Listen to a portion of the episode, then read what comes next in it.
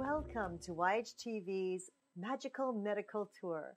I'm Christina Suzama, and with me is our brilliant medical guide, Dr. Glenn Wollman. Hello, Glenn.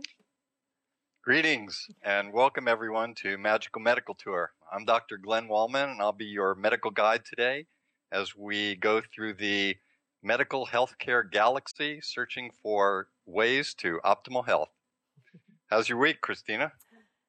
Been fantastic, Glenn. Thank you so much. It's uh, been a really cool ebb and flow these days as uh, this year of the dragon takes us further into the year. I hear that a lot of people have been really, really tired this past week. What's that about? Maybe they're just working hard. Yeah. I don't know. Or this wonderful hey, overcast think- weather that we keep getting here in Los Angeles. I don't know about you there in Santa Barbara. I consider every day a season. So it's the rainy season, the day it rains, and when it's sunny out, it's summer, and the flowers are out, it's spring. I don't know. We have different seasons every day here practically. but I like it. It's yeah, fun that way. It's it's it's good, but it's messing with our lighting all the time. well, that's another world. Uh, from a painter's point of view or an artist's point of view, sometimes that's the best lighting. Yeah, exactly. Uh, right. Well, it's okay. It softens the lines and the wrinkles. It's good. That's funny. I, am thinking I want to do a little uh, word association uh, journey with you today. I was thinking I would call it an experiment, but you might react to that or a test. So I figured a journey you would like. So I want to do a word association journey with you. Uh huh. He wants so to I'll say up today. yeah, I know. Uh, so I will say a word, and whatever comes into mind, uh, just one word quickly. Just say it if you don't mind. Okay. Okay. Food. Mm, fruit. Nutrition. Diet. Diet. Weight. Fast food. I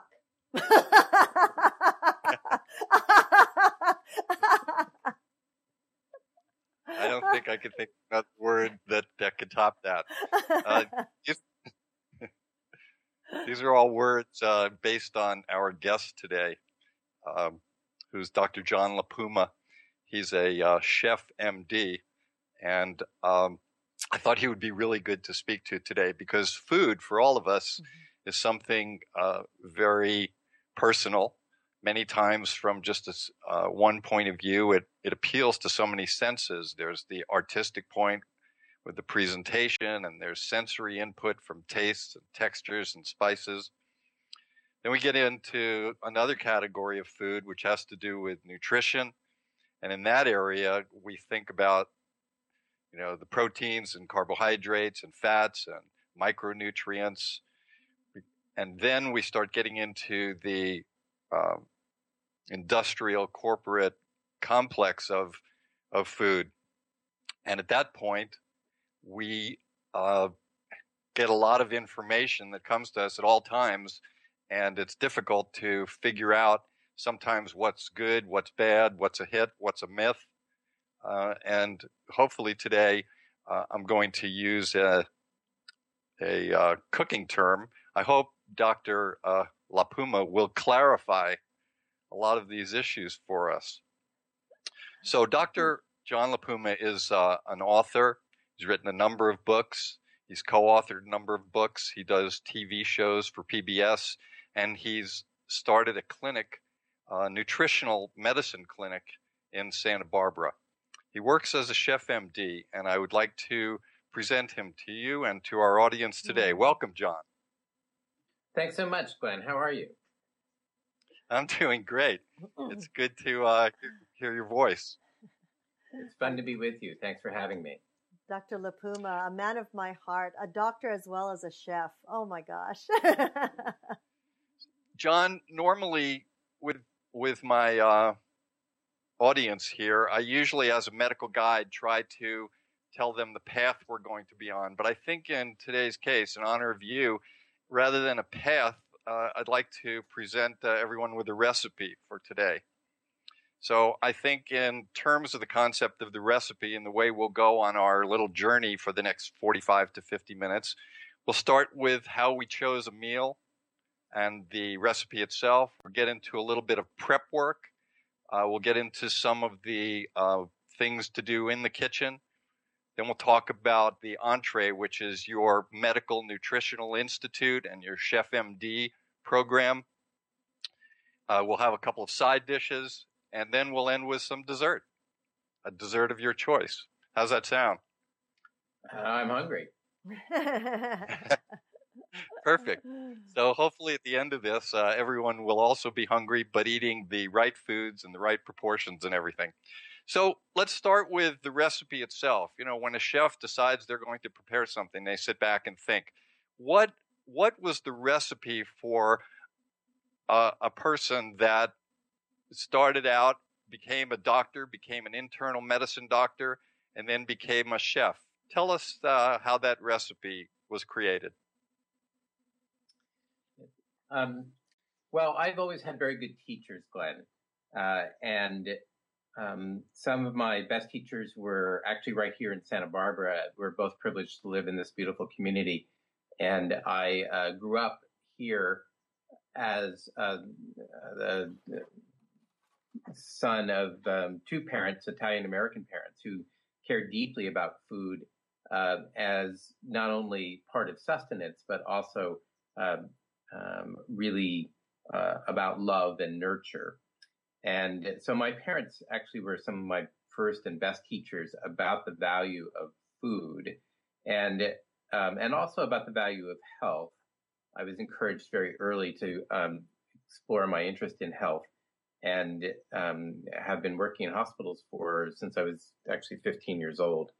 Um, and as I went through medicine, it seemed to me that um, during that course, not enough attention was paid to individual stories. And so I developed an interest in medical ethics and um, did the first uh, graduate course, postgraduate course in the in the country as a fellowship at the University of Chicago in clinical medical ethics, where I help people resolve dilemmas near the end of life, primarily because I think I was able to tell their stories well and help other clinicians make good decisions about them but it was such a encompassing and broadly uh, demanding work uh, that uh, I um, didn't use any of the tools that I'd learned about stress management and um, gained a lot of weight and didn't take care of myself um, and realized that I needed to do better with that. And so I actually got off the fast track a little bit and went to cooking school to learn how to make a healthy diet taste good and to keep the weight off that I had lost eating rice crackers and grapefruit uh, for four months to wow. to lose it. And when I went back to medical practice, I uh, was fortunate to uh, meet uh, my friend and colleague uh, Mike Roizen, who is now the chief wellness officer at the Cleveland Clinic uh, and advisor to the Dr. Oz show. And together we um, developed the Real Age Diet series, the Cooking the Real Age Way and the Real Age Diet. Make yourself younger with what you eat and began to think and uh, speak with people directly, knowing that medicine um, had not yet made room for the idea that physicians can and ought to become expert in nutrition in a way that was publicly facing.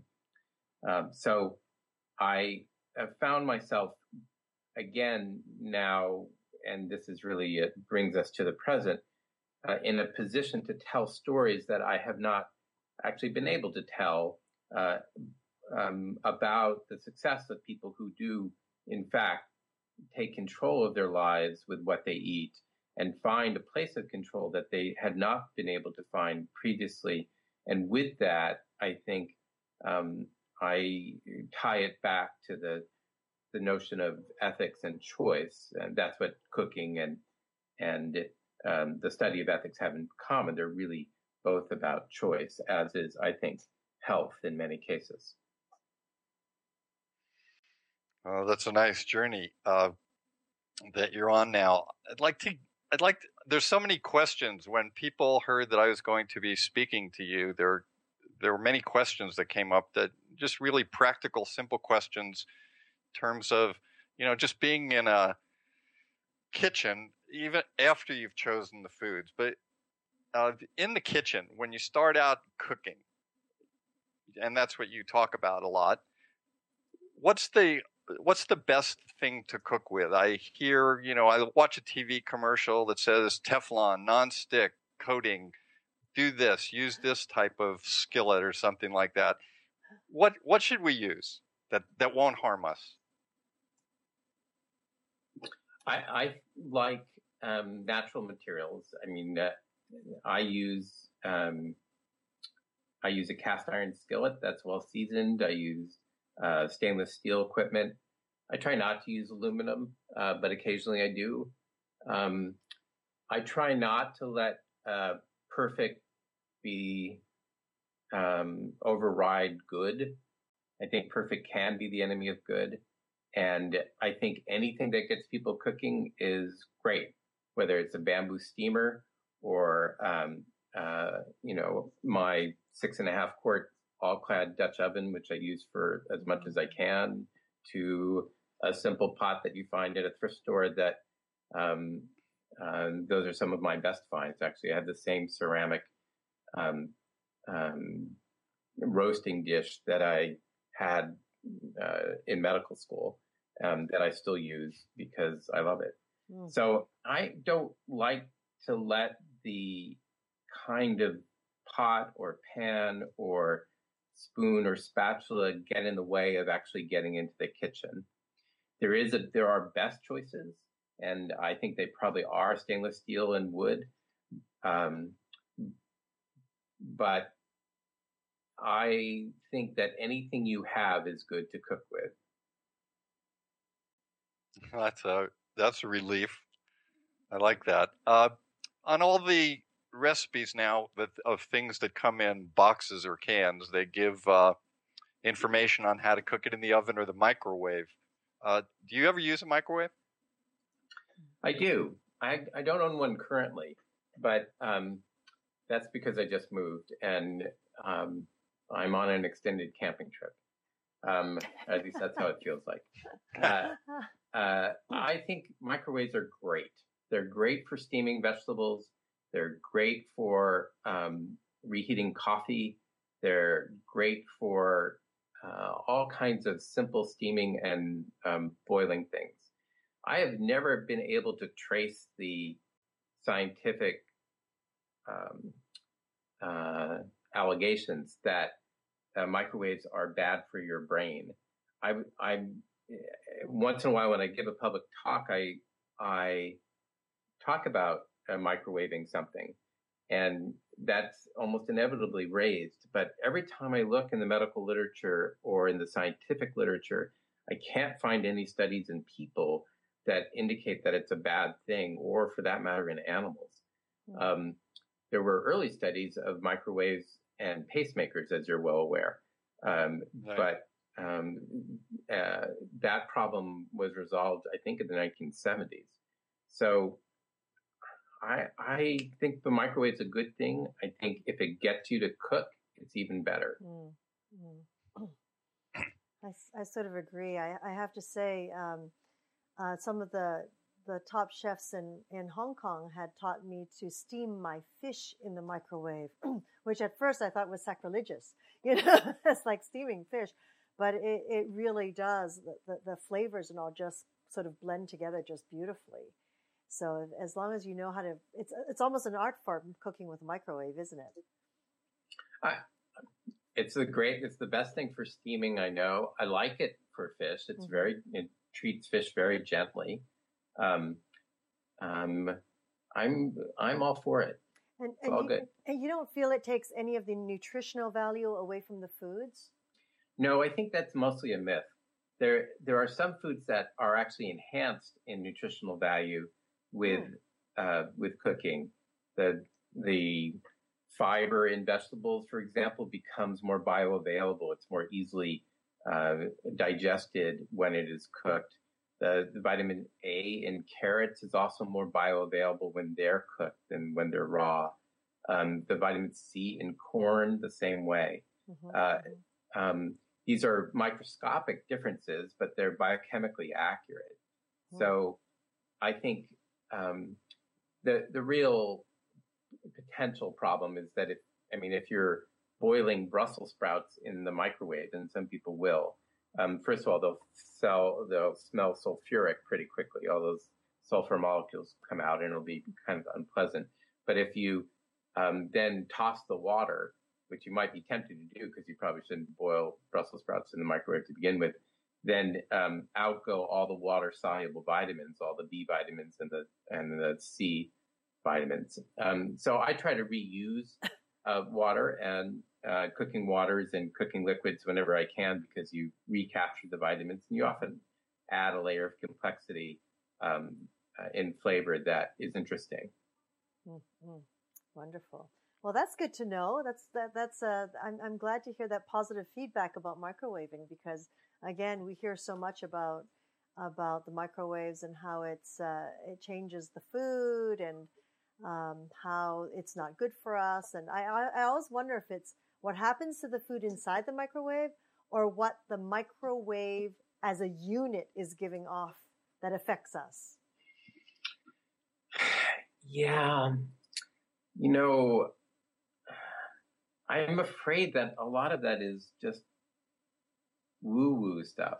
It's not really science based that I can find. Mm-hmm. I mean, I'm happy to look at any scientific study that somebody sends me. You can do it through drjohnlapuma.com. I'm happy to look at peer reviewed science that is about how microwave changes food in an undesirable way. But frankly, um, I think we've had a 50 year test and I don't see any either epidemiologic or public health or um, meta-analysis uh, studies that uh, show us that there's been any danger. And mm-hmm. frankly, I think it's such a convenient tool that um, I like it as an introduction. I also like it for children mm-hmm. to to just have the pleasure of pressing the button on the microwave and watching the carousel go around. Um, and having the light go on when when you open the door. I mean, I think these things are magical, mm-hmm. and it, it's part of how the excitement of cooking can be introductory for people who um, are use their ovens to store hats otherwise. I could see another um, uh, exhibit at Disneyland, Microwave World, for all the kids maybe coming up. Hey, what about? I, just think um, I think anything that gets people in the kitchen is a good thing. That's true. Uh, what about oils? We hear so much about oils now, cooking oils. I'm talking about. Uh, you know, what are the, what are the best oils to cook with and to put on your salads, and what are the worst oils? Are there good fats in these oils and omega threes and all of all of the oil uh, literature is coming out right now? Clear it up for us. Um, the best oils to cook with are generally oils that are liquid at room temperature because then they stay liquid inside of you. Um, I like cooking with olive oil because it's got centuries of and possibly millennia of uh, history. Um, I like dressing with nut and seed oils, particularly mm. sesame and walnut and macadamia. Um, uh, because they're highly flavorful and you only need a little bit. Um, for um, at about 350, 370 olive oil, extra virgin olive oil begins to smoke, and at about 410, it has a flash point where it can erupt into flame. And uh, when that happens, uh, uh, more free radicals are created, which are um, can corrode the inside of your arteries. So it's said that you ought not to high temperature cook with um, extra virgin olive oil, but instead ought to use peanut oil or even coconut oil mm-hmm. to um, cook at very high temperatures because you can get up to 450 or 500 and not have it smoke or flash. Um, hmm. there is probably some truth to that. There probably is truth to cooking at really high temperatures with coconut or peanut or um, or another, or even grapeseed oils, all of which have high smoke and flash points. And dressing with the delicate flavors of dark sesame and walnut and other seed oils, and of course, extra virgin olive oil again. Um, I think if I had only one oil to choose, it would probably be extra virgin olive oil because it uh, it is so versatile and time tested. I also like canola oil, and I think there's some lots of controversy about that as well. The erucic acid in it's supposed to be toxic, and it is in the uh, in the uh, older forms of canola, um, which are not usually grown commercially anymore, just for that reason. Uh, canola has been hybridized. It's Canadian oil. That's the where we get canola, um, and uh, in a way so that the toxins are removed. So uh, I think that's also a good choice. Um, um, the oils I think that are not good choices are are tend to be very high in uh, omega sixes, which we get too much of in the, in the American diet. Um, uh, safflower and corn, um, uh, sunflower seed, and of course oils that are partially hydrogenated, those that are high in trans fats, um, which you see in shortening uh, uh, and in some margarine still. Um, uh, they've been largely taken out of uh, processed foods because of their uh, damaging uh, effect on the inside of arteries, their increase in heart disease and stroke risk, and and that's a good thing. Palm oils have been substituted for them, which are otherwise saturated, but there's better and better evidence that saturated fat uh, particularly from vegetable sources, is not as um, evil as it has been painted in the risk for heart disease. Mm. And in fact, um, there is some data to suggest, particularly for men who are low in testosterone, that um, food high in saturated fat is actually important or a reasonable component of their diet because it helps them make testosterone, which is surprisingly deficient in men in their 50s, 60s, and 70s. And then finally, um, fish oil, which we should mention as omega 3s. Uh, omega 3s are not really good to cook with per se because they oxidize too quickly.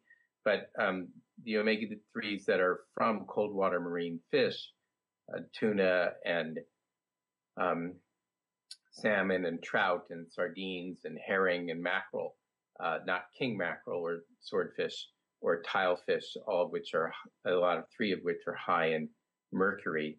Uh, these data are available at uh, the USDA.gov and through the Monterey Bay Aquarium uh, and uh, and other uh, important groups that rank fish on the basis of their sustainability and healthfulness.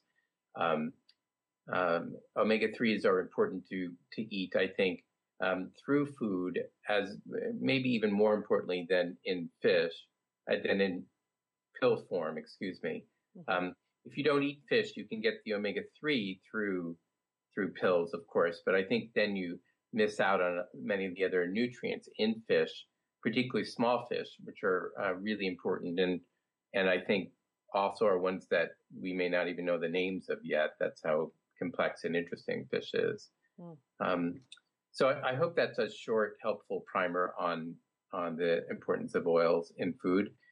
Basically, uh, fat has been sold as a bad thing, but it's not. Fat is actually good for you because it carries flavor.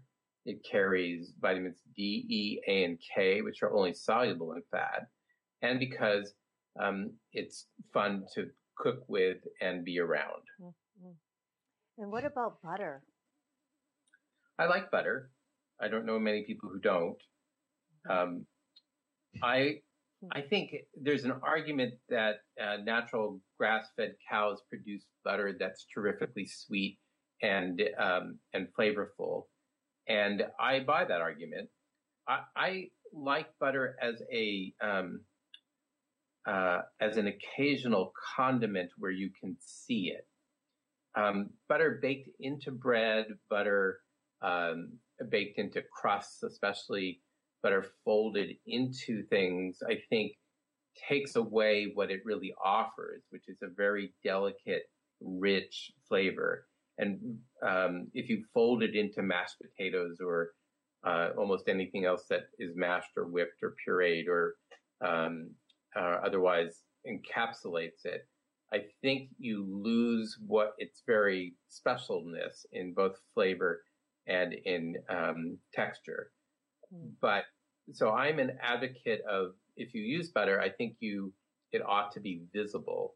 You ought to have a tiny pat on top of roasted asparagus. You ought to have a, uh, a small dollop um, on on top of another grilled vegetable. You you should not hide it on the inside of a sandwich. I think um, uh, because it is very calorie dense, I'd like to have people see it and know that they're eating it and and enjoy it. The same is true, by the way, for a lot of oils, um, particularly as I've mentioned, extra virgin and sesame and walnut and others where it ought to be drizzled over the top of something instead of um, uh, baked or or um, uh, mixed within it. Mm,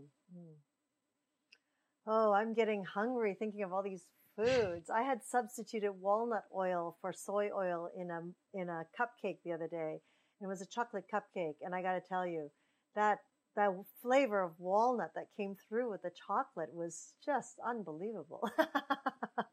it is. I, uh, walnut's marvelous. We're lucky to have access to so many terrific seed oils, and and yet people ought not to feel that they um, uh, they can only get that from uh, from a specialty oil. You mm-hmm. can you can toast a few sesame seeds or a few walnuts and and crumble it into whatever it is that you're drizzling uh, walnut oil over, and um, and uh, and use canola instead, and have that um, toasted walnut flavor on top of canola uh, instead of uh, the amazing La Tourangelle roasted walnut oil, which I love especially, and um, and and one in the Santa Rita Hills here that uh, is uh, called La Nogalera, mm-hmm. which is mm-hmm. my favorite walnut oil. That's wonderful. Um, yes. And we're lucky to have them at the Saturday Farmers Market. You should come and, and check oh, it out. Oh, they're here as well in the Hollywood Farmers Market. That's where there I got my last container.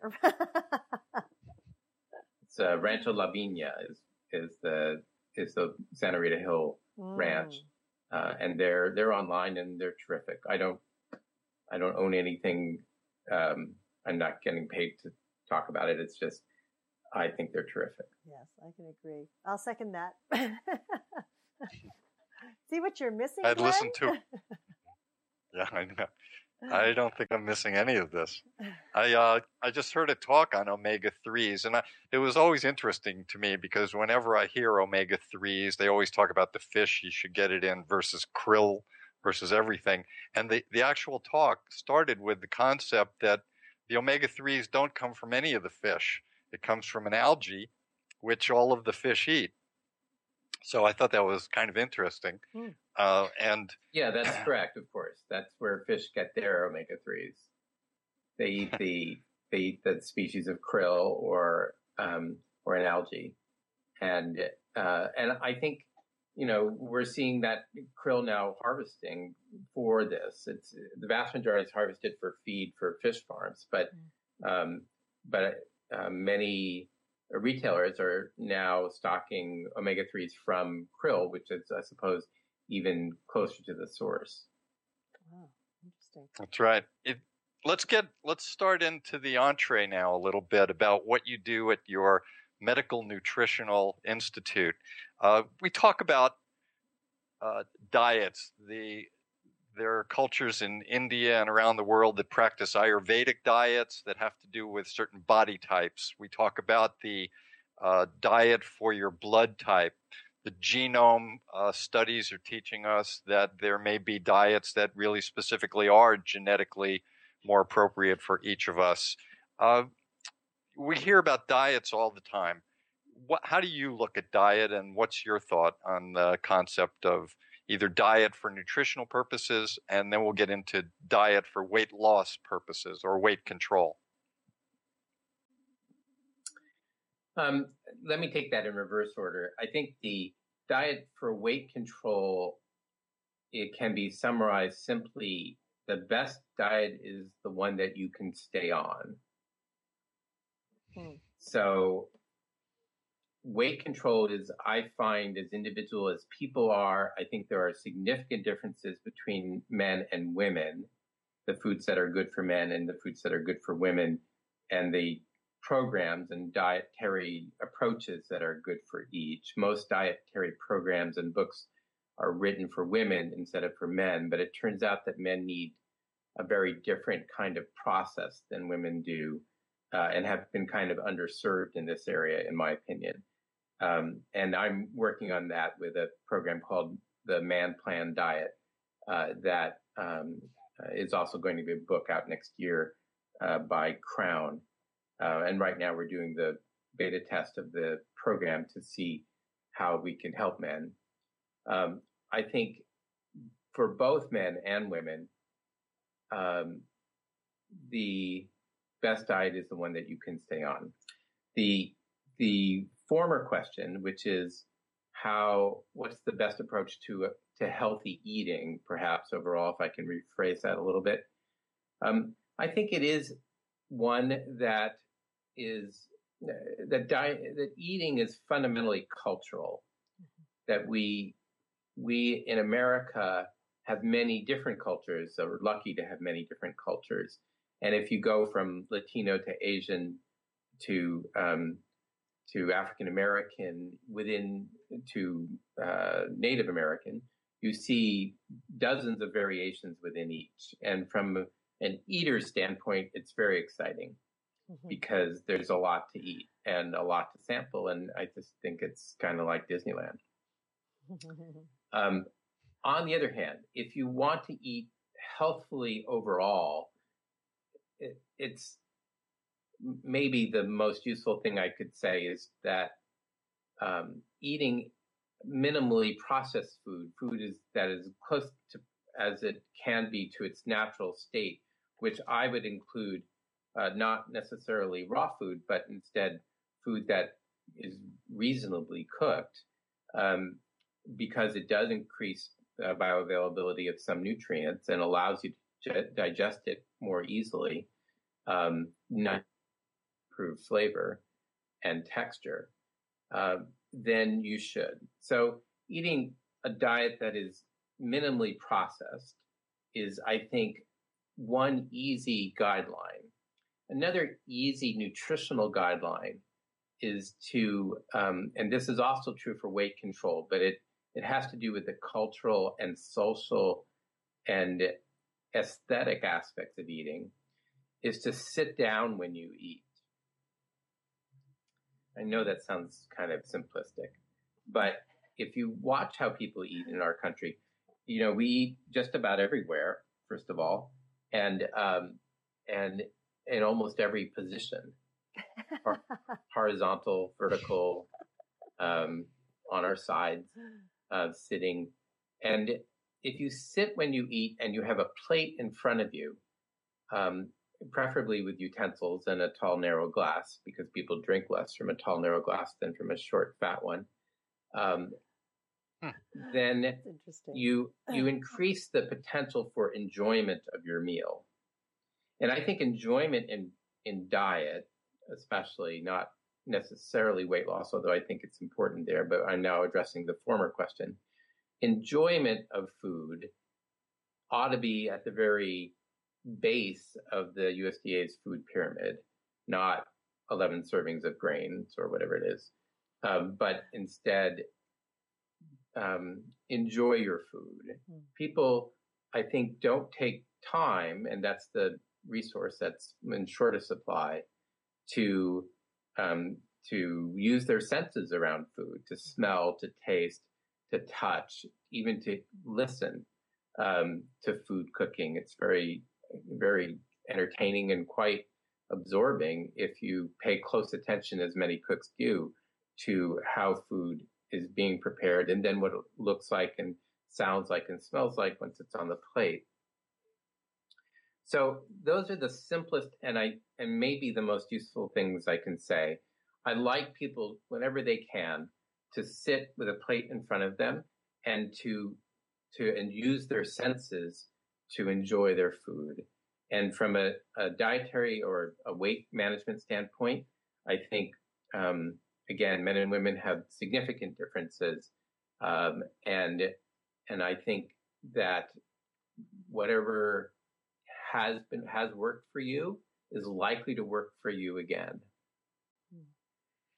I don't remember ever sitting when I was working in the emergency department and eating at the time. For many years, it was like that. John, you said something subtle that I want to uh, ask you about. You talked about the shape of a glass being tall and thin, mm-hmm. and I'm wondering if uh, you're getting at the concept of that people should not drink too much and dilute uh, with water or anything else while they're eating so their digestive enzymes can work more effectively, or am I in a completely different uh, galaxy there? Um, what I was referring to is the behavioral research that uh, Brian Wansink has and others have done at Cornell. Uh, in, and he's recorded in a couple of popular books, one called Mindless Eating, um, in which uh, he suggests and has done studies to show that if you drink from tall, narrow glasses, it's a little bit more difficult to get your nose in the glass, to um, to manipulate it towards your mouth, to um, uh, to physically handle it than it is to to use a short fat glass where it's much easier to get um, to access the liquid, and that's because uh, many liquids, in fact, all liquids that are not thick, are don't add to satiety or the feeling of being full and fully satisfied. Um, the exception is 600 milliliters, which is what it takes approximately a very thick liquid, smoothie type of liquid, um, which does expand the bottom of your uh, pylorus, that little valve that leads from your stomach to your small intestine that um, triggers the release of the chemical that tells your brain that your stomach has had enough and um, then allows you to realize that you ought to, that you're beginning to feel full and should stop eating. And of course, it's very different than to, um, to not feel hungry and to know that you've had enough. Those are different sensations. And many people need to learn that they've had enough because they don't, aren't going to feel physically full. Hmm. because liquids aren't sati- aren't satiating, don't add to this feeling of being full and uh, pleasantly full. Um, I like people who are drinking liquids that have calories, particularly juices, to um, to use a tall, narrow glass because um, hmm. they'll appreciate it more. They'll eat, they'll drink a little more slowly, and it will look like more. Both of all three of which are um, important behavioral and emotional cues to eating to and drinking uh, and enjoying more, uh, but having a little less. Hmm. Hmm.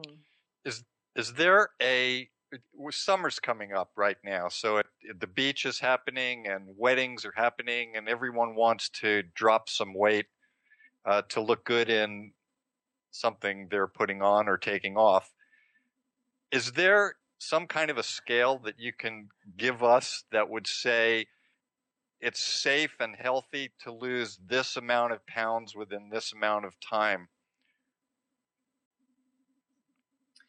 That's an interesting question because I, television has uh, warped this perception. Um, the Biggest Loser and, and shows like it show generally that men and women can lose eight, nine, 10, 12 pounds in a week. Um, and, and there's a popular perception that that is not only normal, but uh, attainable in an ordinary way. And it's not. That's a very special circumstance. And, um, and, it, and so it, I think needs to be kept in mind that the recommendations are one or two pounds a week over the long term allows you to maintain the weight loss. Mm-hmm. However, there's more recent research that suggests that people who lose a lot of weight early on have a better chance of keeping it off than people who start a little bit at a time and kind of gradually go down. I find, and actually the National Weight Control Registry, which is available uh, through our website uh, at drjohnlapuma.com and also online at nwcr.ns, um, uh, uh, shows that people who do lose weight and keep it off um, adhere to half a dozen habits, which are easily replicable by anyone who is invested in it. And most of it uh, has to do with really simple things. People eat breakfast. People who've lost 55 pounds on average and kept it off for an average of six years do these five things. They eat breakfast every day. They uh, have at least 60 minutes daily of active, purposeful exercise. Um, they t- sometimes take one day off a week. They regularly watch little television and do not eat in front of the computer or TV. Uh, less than an hour a week, an hour a day, excuse me, of television, which is uh, as opposed to the national average of about four and a half hours. Um, they um, they generally have followed their own weight loss program. Um, they eh, have not been part of a commercial program. Um, um, and they weigh themselves at least once a week. Um, these simple things allow people to have have steady weight loss and maintain that weight loss. And although these are the things that people do to maintain their weight loss, they also work to lose weight sensibly over time without prescribing a particular loss of one food group or an overdose of raspberry ketones, for example. Speaking of that, uh, combinations of foods. We hear a lot of people talking about you shouldn't have this food on the plate with that kind of food. And in that case, I'm talking more about proteins or carbohydrates and fats. When should you eat the fruit? Should we really be eating dessert at the end of a meal? What's going on? I let me try to be simple about it. Um, I don't know of a food combination aspect or approach that makes a difference in weight management. Um, the the theory of food combining, which is supposed to aid in the prevention of certain chronic metabolic diseases, um, is is just that. It's a theory that uh, has I think it separates foods into acidic and neutral and alkaline, and then there are other theories that are that uh, divide food at different times of the meal, and um, frankly, I don't really know that. I, I think the advantage to such. Let me try to be positive. That the advantage to such diets is that they give people structure. And a lot of structure, or some structure anyway, is helpful to people um, uh, when they are beginning any kind of nutritional program because there is so much noise about diet that people feel lost.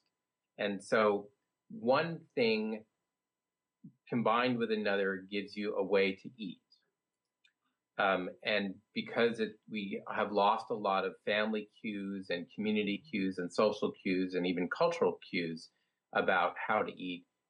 I think they are there are ways of organizing a meal that uh, uh, that some people find attractive, um, uh, but uh, and and there are some nutritional uh, and biochemical differences that that I think are important, um, but don't necessarily have to do with trying to segregate foods. For example, if you um, having protein with every meal or having a source of protein with every meal, whether it's soy or chicken or fish or lentils or um, cheese, is important because it slows down the release of um, insulin from any other carbohydrates in the meal, um, as does a little bit of healthy fat. So, um, if you have a piece of toast in the morning, and that's the breakfast, then your what will happen is that your blood sugar will go way up,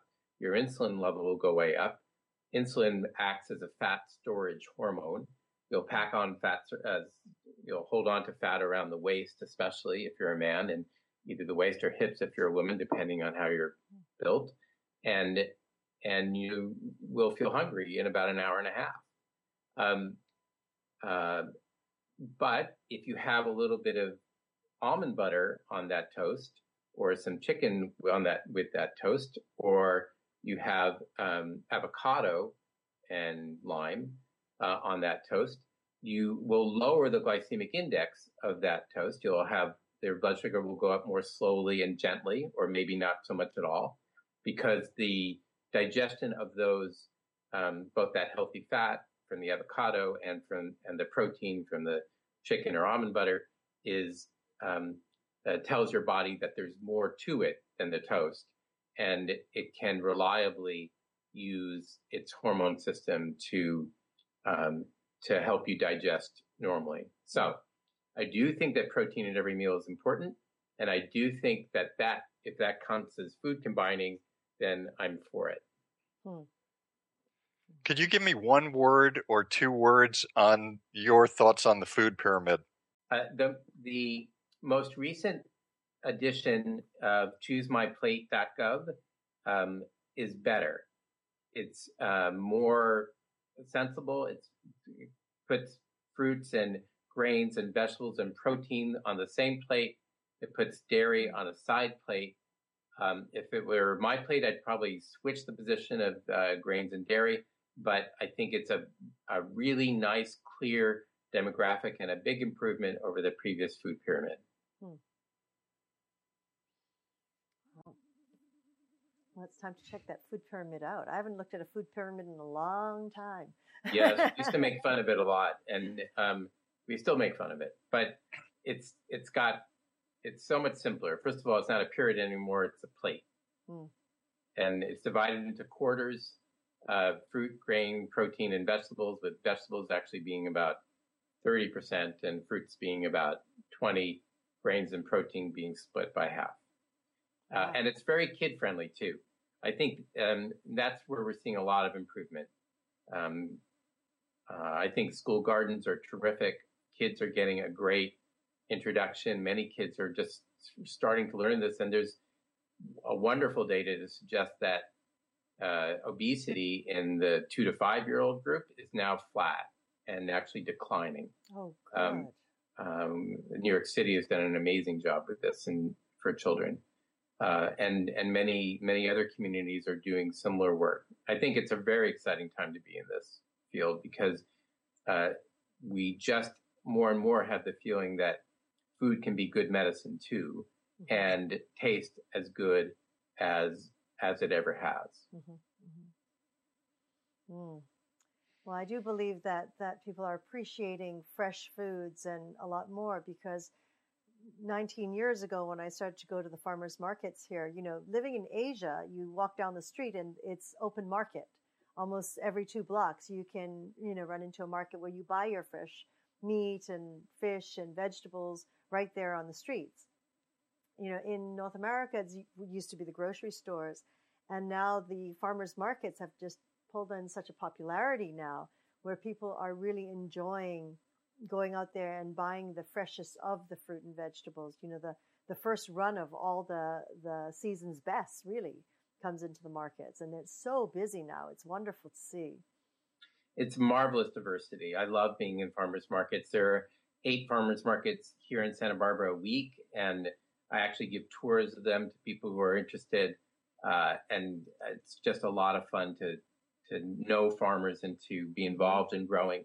But the good news is that that farmers market movement, which I've loved for decades as well, has now sort of uh, really over the last five years uh, um, prompted many traditional supermarkets to improve their own selections of organic and mm-hmm. locally produced produce. Yes. Uh, so much so that I think that um, we're seeing greater diversity uh, in Vons and Albertsons and Safeway and Kroger and um, and so many more. And that's terrific because mm-hmm. I think it it makes um, fresh food available in ways that it hasn't. And of course, the ability to penetrate into food deserts is an even more promising move. Mm-hmm. Mm-hmm. mm-hmm. Yes, I, I, John, I like to ask each of my guests uh, for a health tip based on your own experiences and your knowledge and your expertise in your field. Do you have something for us? Yes, eat colorfully. Try to have color on your plate and try to sit while you eat and make sure that you really savor your food because savoring your food and learning to cook, I think, are as crucial as the clinic. Well, John, that was really great. Uh, we learned a lot from you, and I know that there are many more questions that we have for you uh, that are out there, and I'm looking forward to maybe doing another show in the future. Uh, so I would like to thank you very much for helping us all today. We wish you well in all your new adventures that should be up and coming. Christina, thanks so much. It's been a pleasure. Thank you. And uh, we look forward to speaking with you soon and going to the farmer's market. Anytime. Thank you.